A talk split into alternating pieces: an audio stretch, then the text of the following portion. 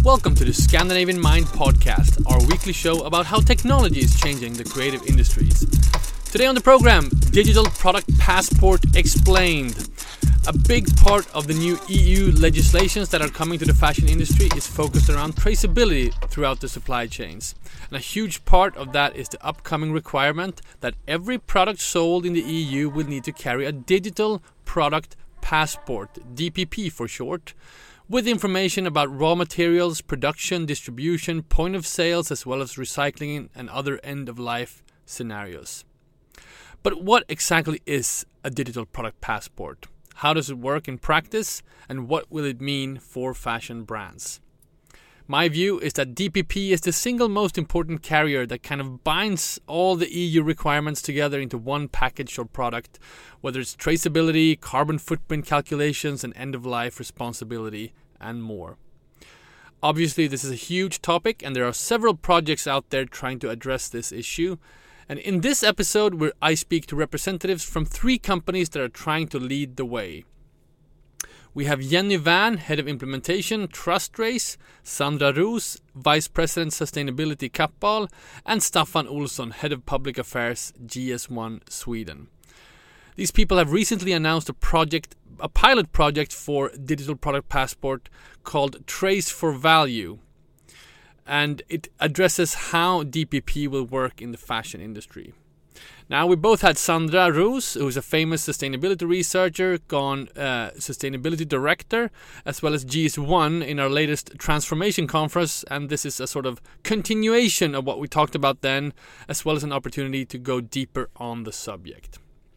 My name is, as always, Konrad Olsson, Editor-in-Chief and founder of Scandinavian Mind.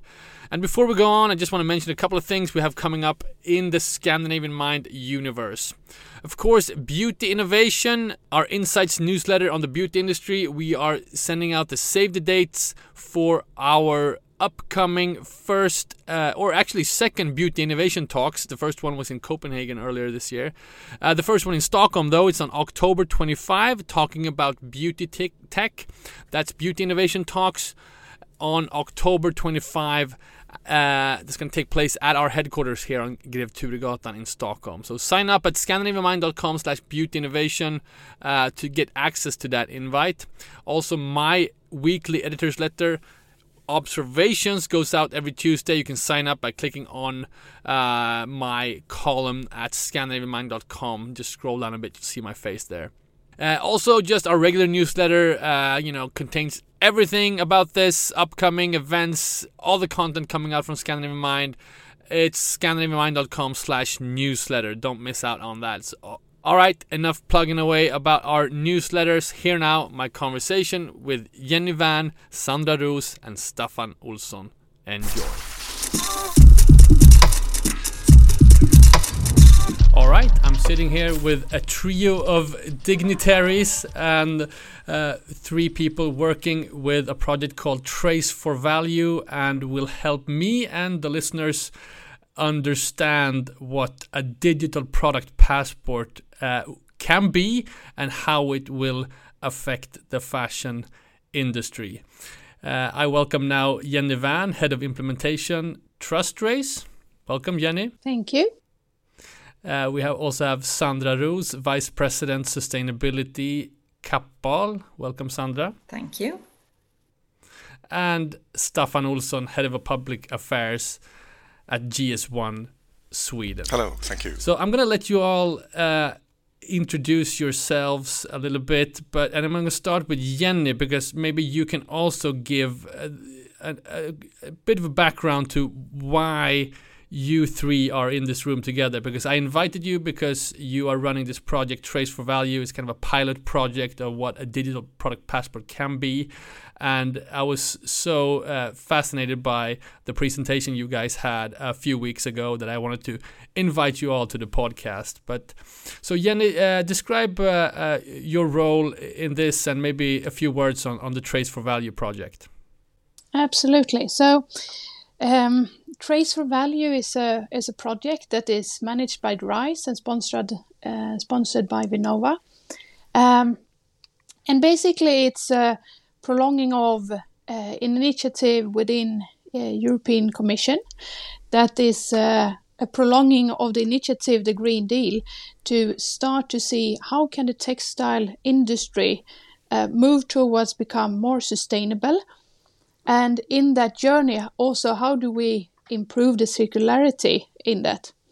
Uh, so the Trace for Value is a program uh, and uh, D P P in Textiles is a part of that program that uh, I'm in lead of together with several um, actors and stakeholders in this area, among Sandra and, and Staffan. Um, so what we'll do here is that we will run a pilot and see, based on what we know of this coming initiative as per today, how should that be able to um, im- be implemented in a real case scenario. And and I think people uh, might know what um, Trustrace is. Uh, you have been featured in, in our platform quite a few times, but uh, just give the headlines of, of Trustrace and, and your role in this. Yeah, yeah. Um, so Trustrace, we are an, an I T SaaS platform for traceability. Uh, we focus on the compliance, data management within the textile uh, value chains. Um, and we provide solutions that um, capture and digitalize uh, the supply chain and material um, traceability data. And this data should be able then to be shared between brand suppliers and uh, as a specific focus within D P P, also the end consumers. Mm. Wonderful. We'll get back to you, Jenny. Uh, Sandra, I'm going to bring you into the discussion. Uh, so Friends of Scandinavian Mind, who visited the Transformation Conference a few weeks ago, saw you on stage. Uh, we talked about some of these issues. Uh, so describe your role briefly and why Kappahl has engaged in this uh, project. Mm. Uh, so my role as Vice President Sustainability is to lead uh, the strategic sustainability work at Kappahl. Uh, and part of this is, of course, uh, creating transparency in the supply chain, uh, enabling circular business models, and of course, uh, applying or complying with uh, all legislation coming, such as the Digital Product Passport. Uh, and for us, this Trace for Value process or project has been uh, an opportunity to to have a learning in the organization about what is a digital product passport, what does it mean, do we have the data, where do we have the data? So it's been uh, really hands-on uh, deep dive into creating a digital product passport, so learning by doing. All right. I, I'm so curious to hear about these learnings. Uh, so, but let's try to explain the basics here. Um, I've been hearing about this digital product passport for maybe uh, a year, a year and a half or so. It's kind of been murmuring in, in the fashion industry. It's something that's coming. What is it? And then I uh, visited a conference uh, called Tech Arena this spring, where I saw uh, Staffan on stage talking about uh, a D P P. Um, which was kind of the first time I really got a grip of, of this whole thing. It's a huge undertaking uh, when it's being implemented, and of course it's it's, it's because of this new uh, legislation coming from, from the E U. Uh, but Staffan, just describe um, G S one's interest in this and, and your role, and, and, and I'd like you to maybe also then explain what a D P P is. Let's let's get into sure. it. Sure. Uh... So I'm Staffan, uh, I, I'm with G S one Sweden. Um, we've been working on D P P for, for some time now, trying to get a grasp of what it is, we as well. Uh, it comes, the, the, the name, we, we've been seeing it from since a number of years, came in mainly out of the E U uh, and their legislative process, uh, where they wanted to create a, a digital representation of products. But maybe just I should start with just giving a short background on G S one, who we are. Sure. Uh, so G S one is, is G S one Sweden is part of a global organization called G S one. Uh, we used to call ourselves E A N, so E A N Barcodes is our is our you know well-known brand, but we the organization is called G S one since many years now. So we we're, we're a global organization. We're represented in one hundred sixteen countries. We have two million customers around the world, uh, and people claim that uh, you know our barcodes are scanned ten billion times a day. and we're not for profit, so we try to help help customers get the most benefit out of using our standards. That's pretty much what we do. And when we saw this D P P thing coming, we we thought maybe we we can help here, uh, because we, what is being described as uh, as the D P P infrastructure, or the from the more technical sides that the E U is is presenting to to the world, is pretty much what we've been doing for almost fifty years. So it all builds on a you know a, a unique identifier on products that you can that should be machine readable and be able to link to a digital representation of that product. And we've been doing all of those things for, for many years. So so for mm. us, this is a new challenge to take on to, to make sure that our stuff really works, and also working together with a lot of other stakeholders, because not we're not the only ones that can provide help here. There are other standards bodies and other technologies that come, may come into play as well. Mm. Well, Staffan, maybe you can describe, because uh, in your presentation you had a slide which I, I still you know have on my mind, where it's a big circle where you describe f- it's it, you know from uh, the sourcing of raw materials into the production of a product, uh, on its way to the distribution uh, from the brands out to the retailers. Uh, then the retailers are, are selling this product, con- it gets into the consumer's hands, and after the consumers have used the product, it needs to be recycled or reused or or uh, uh, you know taken care of in many ways. So we're talking about the entire lifespan of a product that's going to be somehow documented in this in this D P P. Yes, uh, uh, am I am I right? You're right, and but it will depend on, on the product category. So if the product is a, is a detergent, there is no no need to keep track of, of you know you just use it up and then you're done. But for a garment mm. or a chainsaw or a laptop computer, something like that, you want to probably track more, and and in some cases track also uh, events that happen to that product during during the use phase of its life. So if you repair it or you change a few things on it, maybe that is data that is relevant from a from a sustainable point of view, and also a recycler may want to know if you changed and added new materials into the product after it was manufactured. So not only the data from the manufacturer is needed, but also data that may have been added later. If you change the battery in a laptop, or if you change uh, metal in the buttons on a shirt or something like that. But but right. this but there there will be um, product category specific uh, rules coming out of the E U as time goes by. Right, and the timeline that we have is twenty thirty, right? That's where uh, the proposal is that every product sold in the E U will need or require a, a product passport. I think for some categories a bit earlier than that. So the the the kind of the the horizontal, as they call it, the the general uh, over, baseline legislation, which was which is a framework, which would mm. most likely be decided on uh, Q one twenty twenty-four, maybe Q two, but that doesn't tell you anything about the data points and which categories are, are affected. So that will come later. Uh, you know, um, it's being forecasted that textile is it will go out very early in this. So there will will be so-called delegated acts describing the detailed rules for that, also may be coming out in twenty twenty-four, twenty twenty-five, and then there may be a grace period of perhaps eighteen months or so before it comes into force. So twenty twenty-six, twenty twenty-seven probably for for textile, but that's just guessing from my side.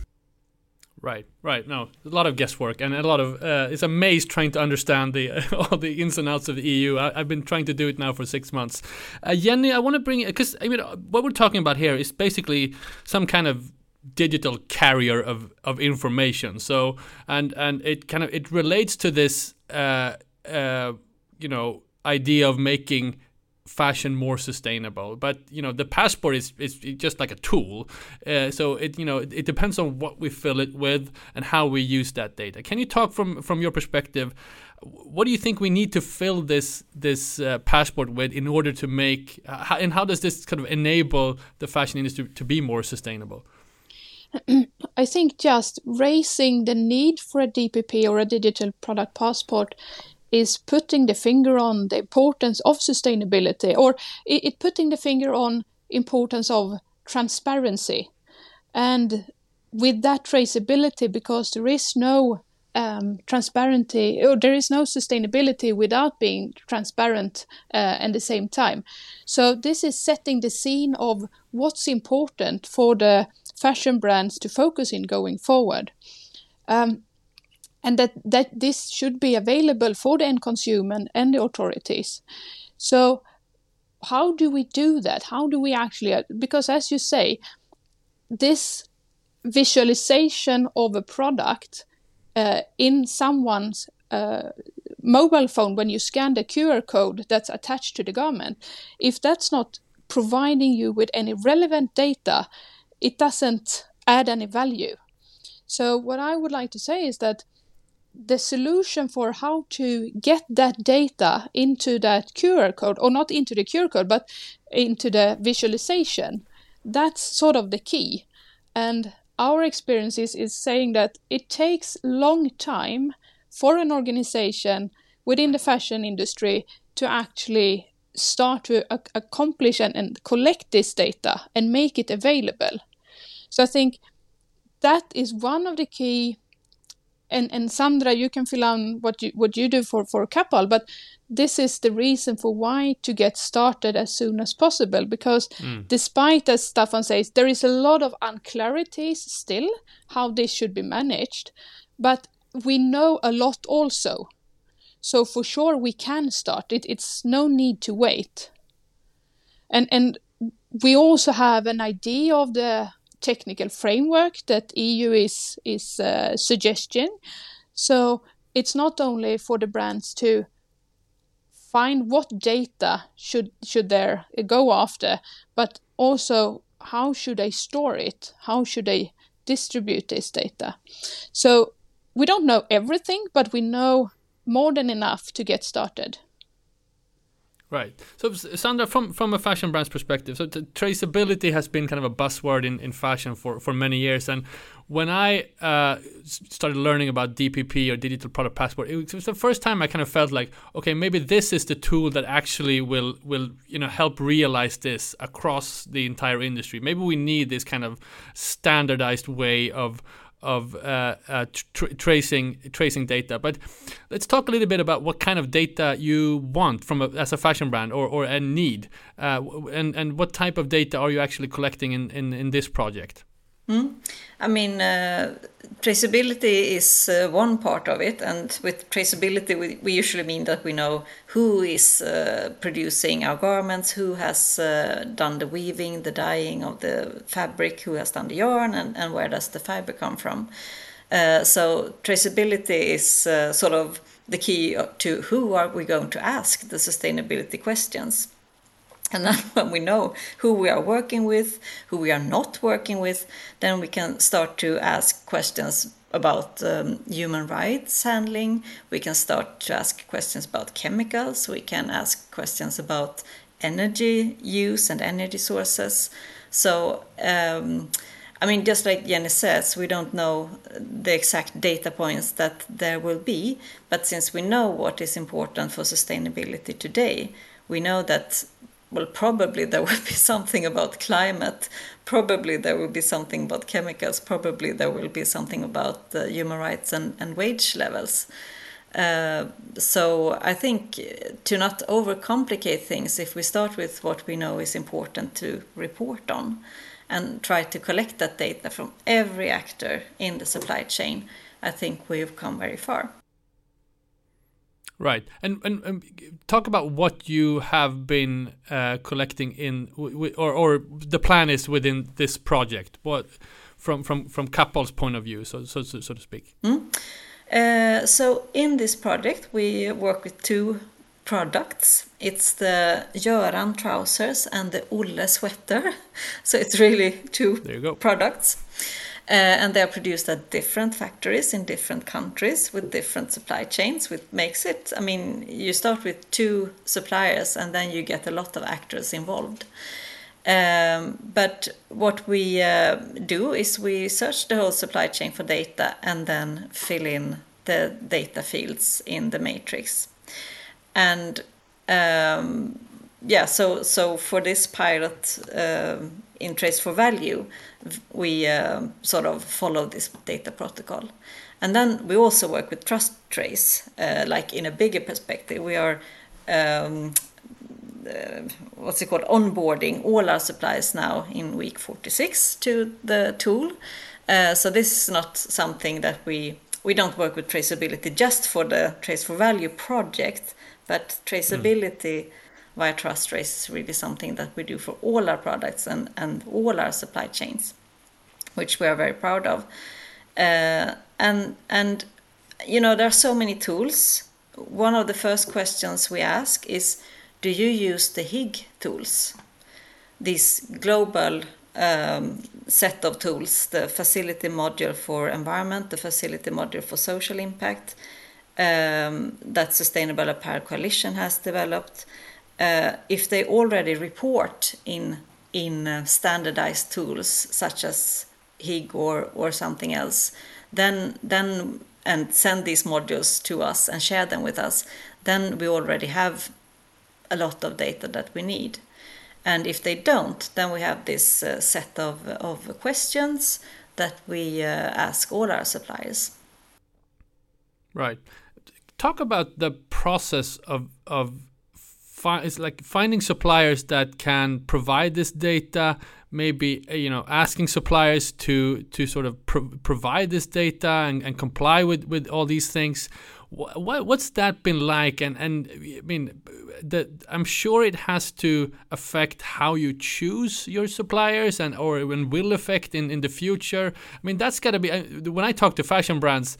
I mean, you Kappahl has a, a, at least a certain scale to do this, and you know they they've been uh, wise enough to hire you in, in your role. But for smaller brands, I, I sense a lot of frustration and and, and and and worry actually about this. How how are we supposed to to put the right demands of our suppliers? Uh, sometimes the brands don't even know. You know, maybe they know the factory they're working with, but beyond that, they don't know where, where all the threads and, and sort of uh, raw materials are coming from. But so from your perspective, working with this, how do you foresee this relationship in, between uh, brands and, and the, the factory suppliers? Mm. I mean, this is difficult because you, you really have to find business partners that share the same vision of the future as you do, because if if you put requirements on on a factory and, and the top management, they don't believe in uh, traceability, or they don't believe in, in the climate uh, impact or something, uh, then then uh, they will just, you know, do a show for you and, and maybe not uh, change or maybe not chase their supply chain um, as mm. agreed. And and then you come back one year later and nothing has happened. So I think uh, this like partnership uh, many people are talking about also, but to actually partner up with suppliers that share the same vision.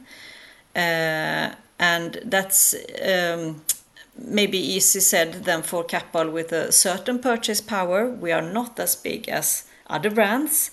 And sometimes we trot after Uh, the bigger brands and uh, are are happy to get into a large factory where someone else has already like done the sustainability work, and sometimes we are big enough to um, transition a factory and give them so mm. much orders so that uh, there will be an economic incentive for them.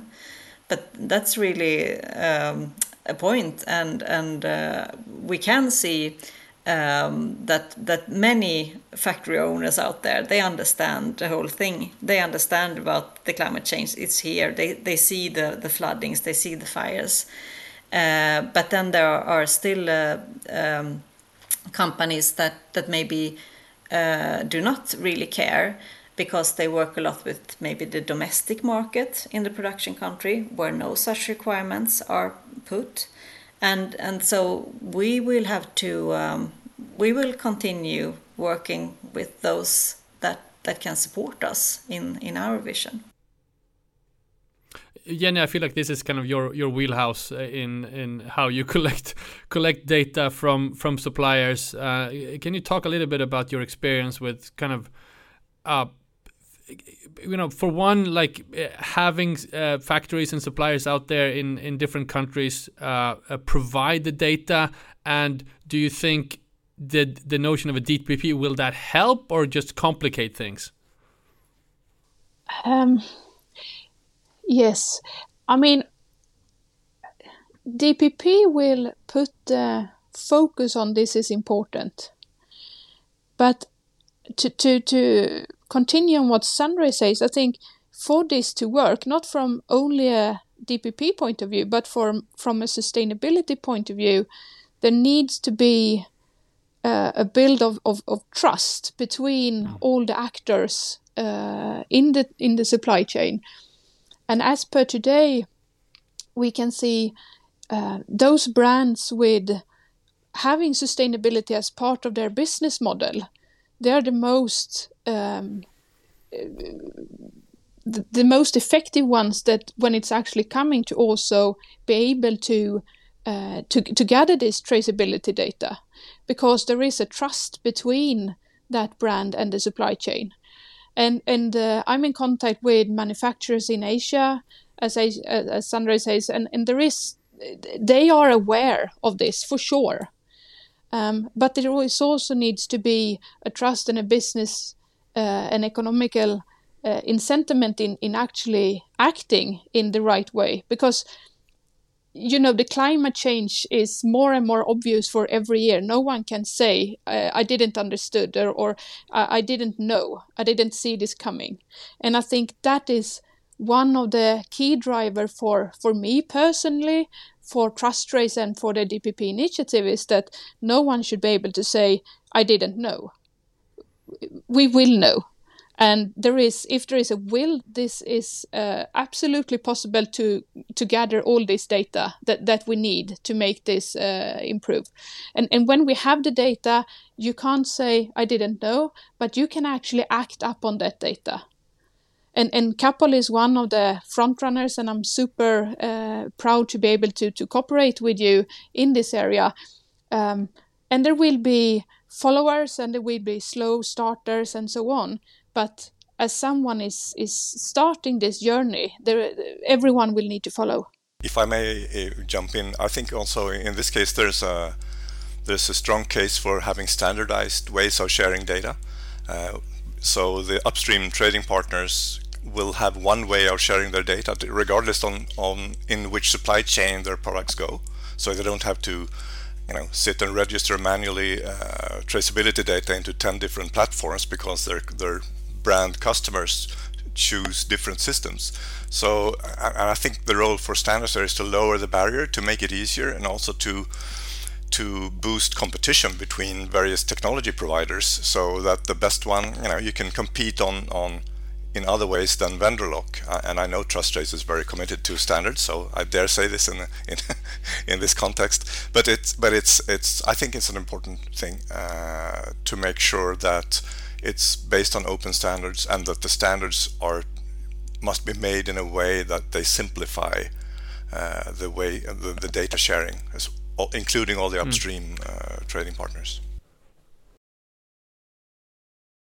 So talk about where we are in terms of these standards, because I'm now in. Co- I mean, I mean, now we're having this conversation. I'm also in contact with other uh, technology developers that uh, claim to play a role in Digital Product Passport. There are even companies out there that claim they, they sell a D P P that's ready and done. That feels to me a bit premature, since we don't even know where the legislation will land. But Staffan, maybe you can at least paint a picture of how you would like this standardization to, to play out, and what players do we need? Because uh, one way of thinking about this is like, okay, so there is this uh, digital product passport. That's one type of technology that needs to be connected to the physical garments. You need to read it. Uh, I'm, I'm assuming you, you want to push for the barcodes there and, or, and your technologies.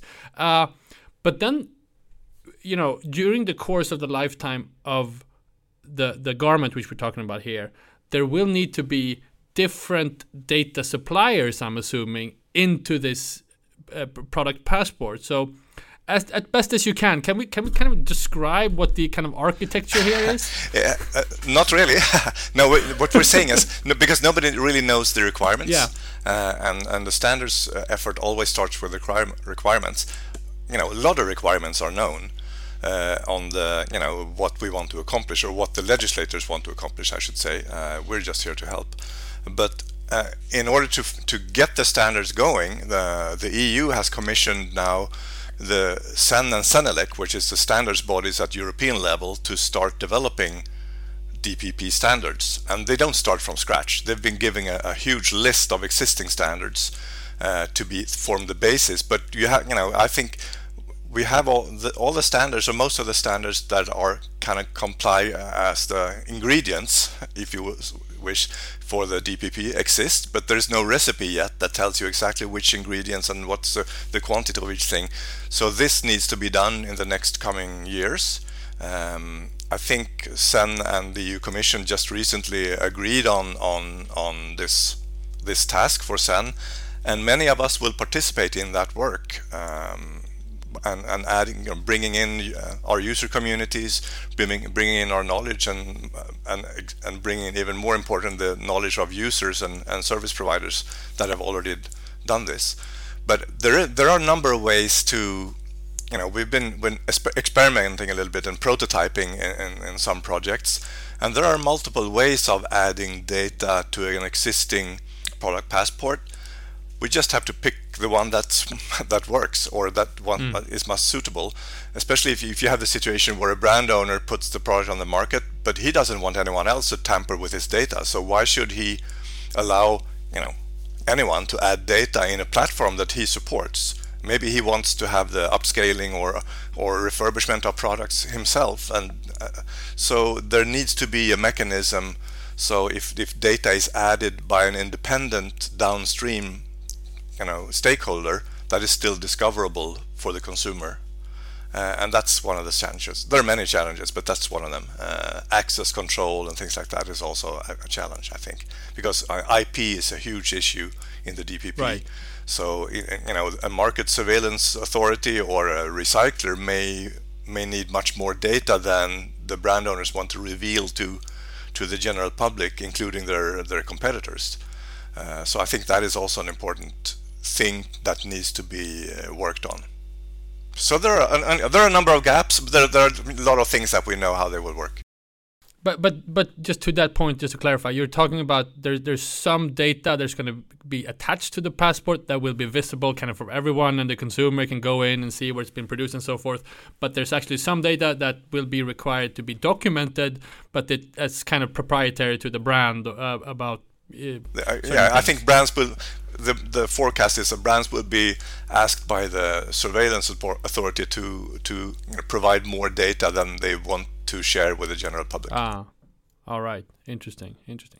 Uh, Sandra, maybe you can describe how how uh, how much do you cover in, in this pilot project? Uh, because you don't cover the whole kind of life cycle of the product, from my understanding, right? But so how much do you cover in, in the in the Trace for Value project, and how do you see this go on later? Mm, well, we cover all the, the tiers. Uh, we usually talk about four tiers: the garment, the fabric, the yarn, the fiber.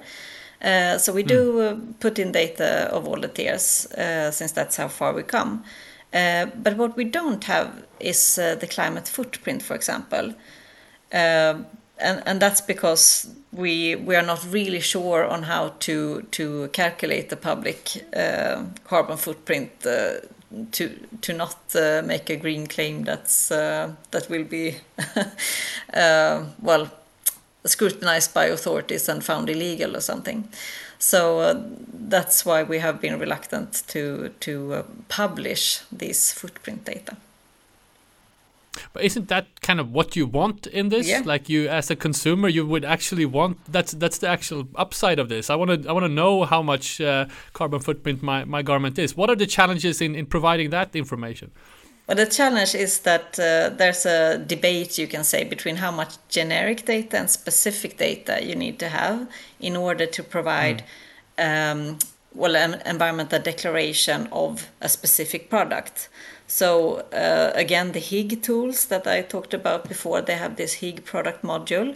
And when H and M and Norröna used this Higg tool with a lot of generic data in Norway, the Norwegian Consumer Authority actually took them to court. So um, that that's not where we want to go. So we, still there is a bit uncertainty about how much you can say about the specific product based on specific data versus generic data. But I hope that soon this will be solved, and that uh, both the, the eco-design legislation uh, and also the P E F, the Product Environmental Footprint that E U is developing, will sort out, like, what do you need to make a product environmental footprint for a specific product? Mm. So, uh, and are you saying you would like it to be able to include some generic data? That is, I mean, I'm, it sounds impossible to have each specific garment, to have each, like... I mean, in the future, that that's the way to go, to have specific data for for all tiers. So it's specific mm. data about the, the weaving, the the cotton cultivation, et cetera. But as for now, we, we are... you know, on our, our way to to start to get to know uh, our tier two and tier three. So we don't have that specific data yet. And it's also huge amounts of data. Like, how are we going to store this? How are we going to use this data without having uh, hundreds of servers uh, using a lot of energy? So uh, it, it's not uh, it's not only the more data the better, uh, but we really right. need to have sort of the right data and stored for the right time, et cetera. And this links back, Konrad, to to the circle that you mentioned uh, previously. Yeah. Uh, the earlier phases of the circle, you know, going back from the manufacturer and all the maybe four tiers, as Sandra mentions here. If those data flows are are digitalized in a good way, they will automatically generate all the all the kind of basic data, the raw data that is needed to make those calculations. Uh, and not only those calculations, they will also make up the data that is needed for for any E S G reporting and for any, you know, compliance with other legislations as well, such as deforestation, such as such as due diligence and, and things like that. So so we think that, you know, digital supply chains uh, is the future, uh, and we just have to, you know, figure out how far you can go in in terms of granularity. But uh, ideally, you know, if, if you don't care about how much servers you need, maybe, you know, pretend that that the issue doesn't exist for a second. There's really no technical reason why you shouldn't be able to tell a specific product what that specific product carbon footprint is, if you have the right data behind it. But just it's just if is it worth the effort? Is it possible? Uh, is it also politically possible to you know to make us make um, companies reveal as, as much data as is needed to to do this? But you will need to know you know what are the solar panels on this factory in this country, and who produced the solar panels, and what's the sustainability parameters for those solar panels? You know, you, there's a lot of data you need to be, to to be granular.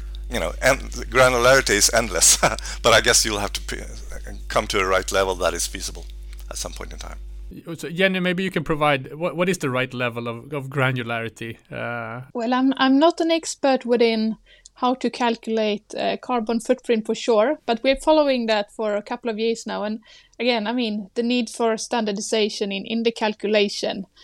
Um, but to start with, again, I mean, just knowing where your stuff is coming from, from vo- what um, fabric, um, where is the value chains, where is the, the the dyeing, the printing, where is this done?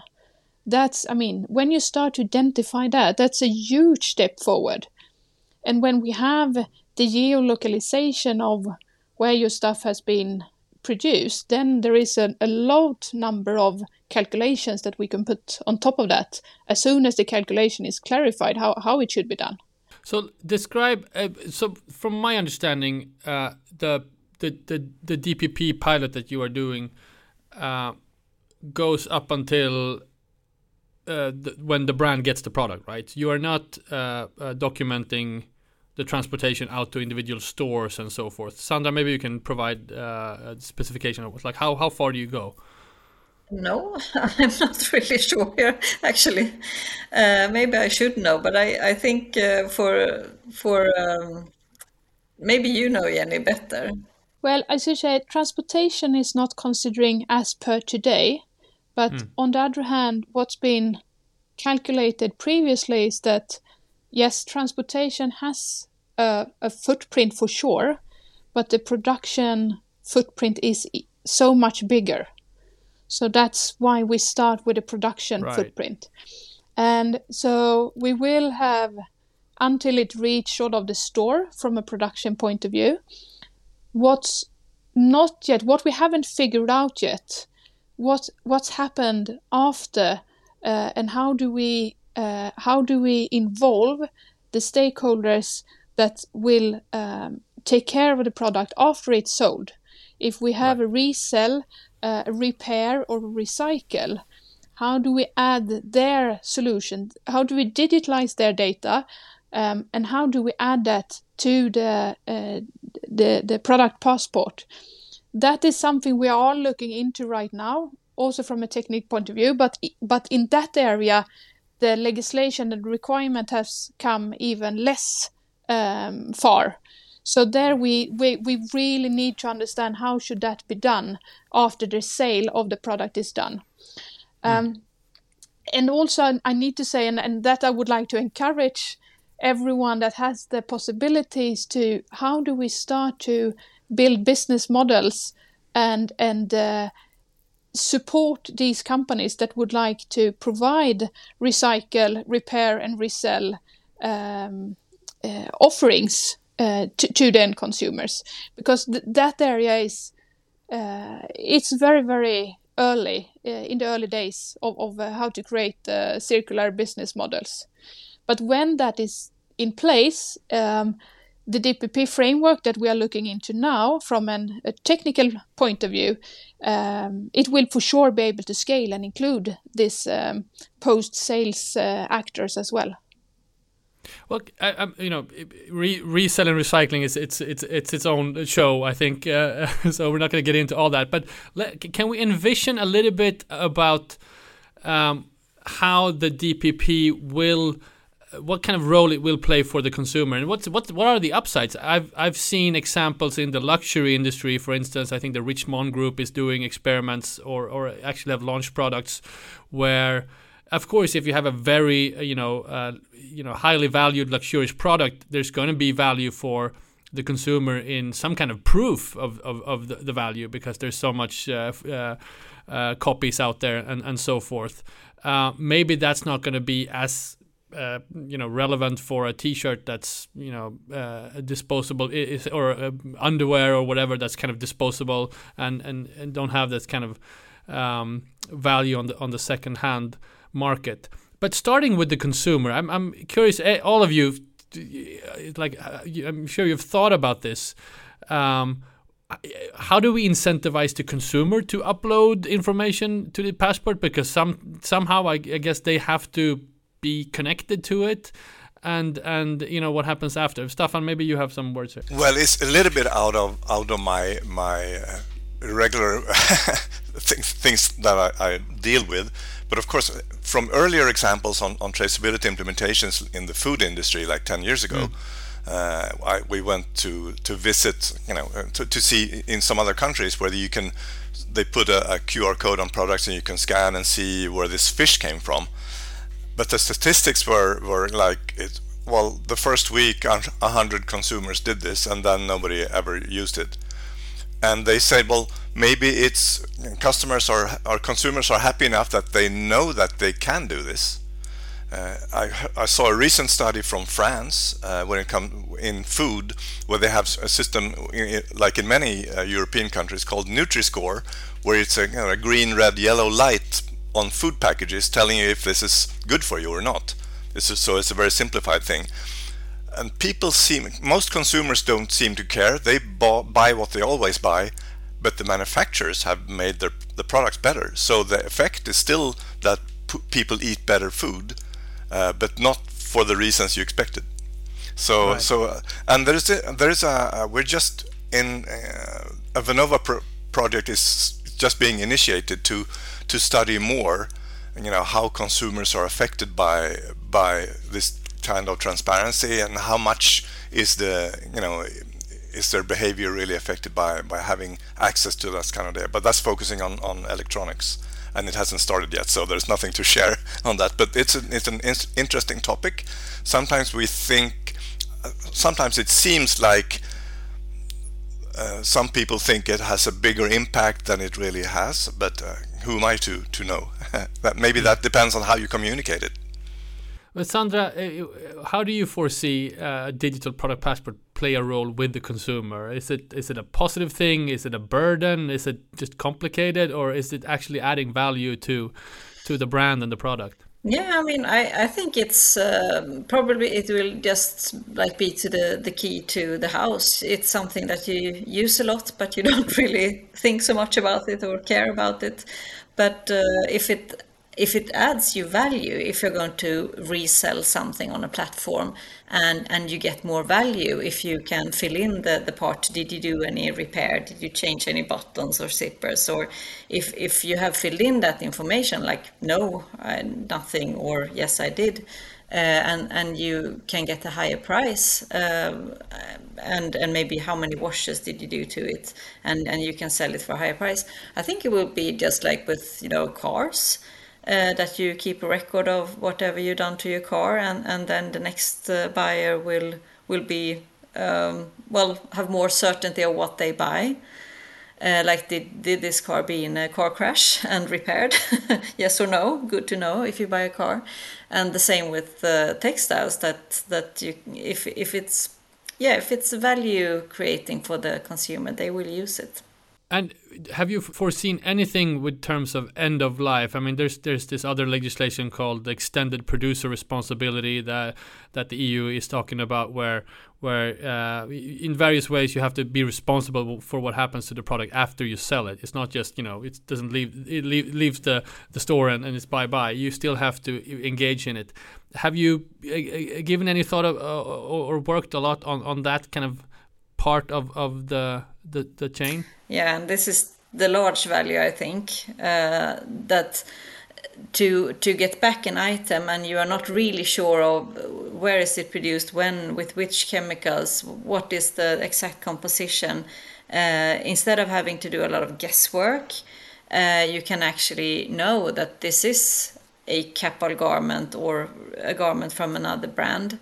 And um, that opens up for for planning for what to do with the garment already when you create it. You know that in step one you will maybe do an enzyme washing. In step two, uh, to be the enzyme washing is to like restore the garment, and, and in step two you will do something else, and in step three you will maybe be able to material recycle it. But Uh, there is a, a, like a world of opportunities opening up actually when we know when we know it's not like, like a mixed heap of a pile of uh, clothing with different brands, different years, but we know uh, exactly what this garment is. That will create so much more opportunities. And I'm thinking, Sandra, also that it will create the opportunities for adapting the design of new garments based on knowledge for what the previous uh, previous uh, seasons and styles has has uh, sort of ended up. Exactly. Yeah. And then we talk sustainability. A closed escape. Feedback loop. Yeah, I mean that's uh, yeah. It's really a whole new world in front of us. And, and also, if I may add, there is also a lot of discussion on on the more practical side of this, whether you should have data carriers on the garments, not only barcodes but also R F I D tags, or, or there are various types mm-hmm. of R F I D tags, so you can automate the sorting. So if you have a common sorting facility where you you know all the garments from all the brands come in in a, just a pile, you can you can robotize or automate the, the sorting and send back. So okay, so all the Kappahl uh, garments go in one pile and it's sent back to Kappahl, and you know exactly what's in your product, so you know how to how to utilize them best. Super interesting. Uh, I feel like we can have one show on each part of this circle that you once showed me, Staffan. Um, we're coming up on the end of this conversation. Uh, maybe, Jenny, you can describe where the, this project is going uh, and what are kind of the next steps and where you want hoping to land. Uh, I know there's a, some kind of touch base at the beginning of twenty twenty-four. So what are the hopes uh, for, for, for, the, for the results of, of this project? So I think to point out the main so, uh, how to measure success of this is really to do insight and learnings for sure. Uh, and as per now, up to now, we have um, published the data protocol, and the journey of Uh, creating that protocol has been provided us with huge insights. So what's happening right now is that we have provided uh, a framework, an architectural framework that uh, we believe in based on uh, the requirements that are known. For example, that the data should be uh, distributed, meaning that it shouldn't be uh, until one source. But when a consumer scans the Q R code, then with their mobile, they get they open up a website in their mobile, and in there, that we call that a D P P interface. And that interface is calling sort of a library that we refer to as a resolver. And in that library, it holds a lot of U R Ls. And these U R Ls are saying, where is the information stored? Because it can be several data sources for this unique product. So via A P I, it collects this data and it shows up instantly for the for the consumer in the web interface in their mobile phone. And this is exactly what we are building right now uh, to be ready by early next year. Uh, and there we would like to showcase, yes, uh, we can do this in practice.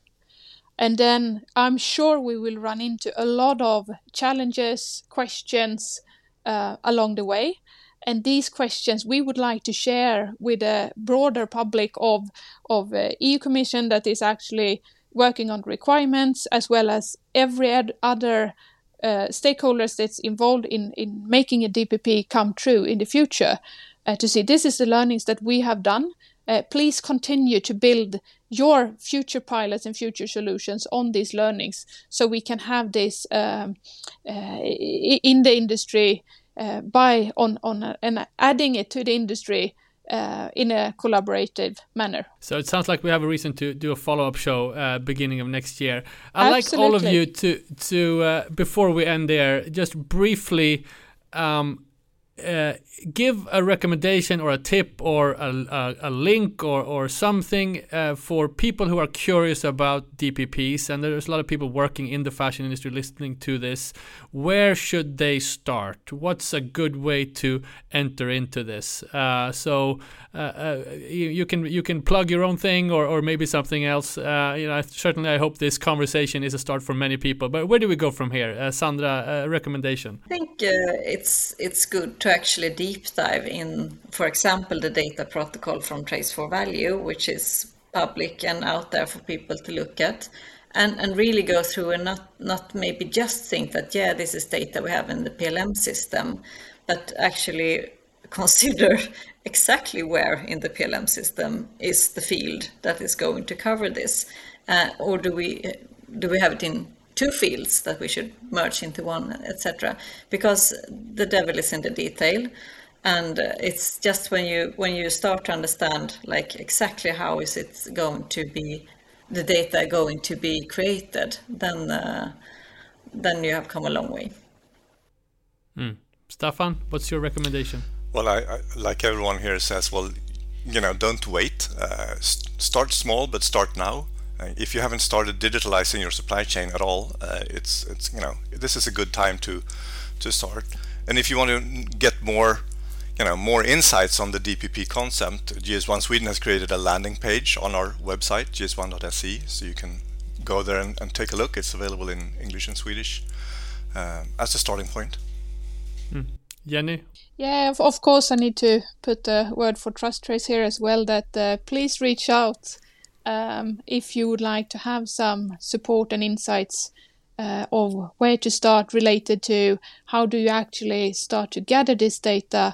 Uh, how do you reach out to the suppliers at scale um, to start with uh, trace trace where your garments are, are uh, originated from? But mm. uh, also again, I mean, Trace four Value uh, website holds a lot of good information, so that that's a good starting point. Wonderful. We'll, we'll link that in the show notes. Uh, so it was my ambition with this conversation to explain uh, D P P.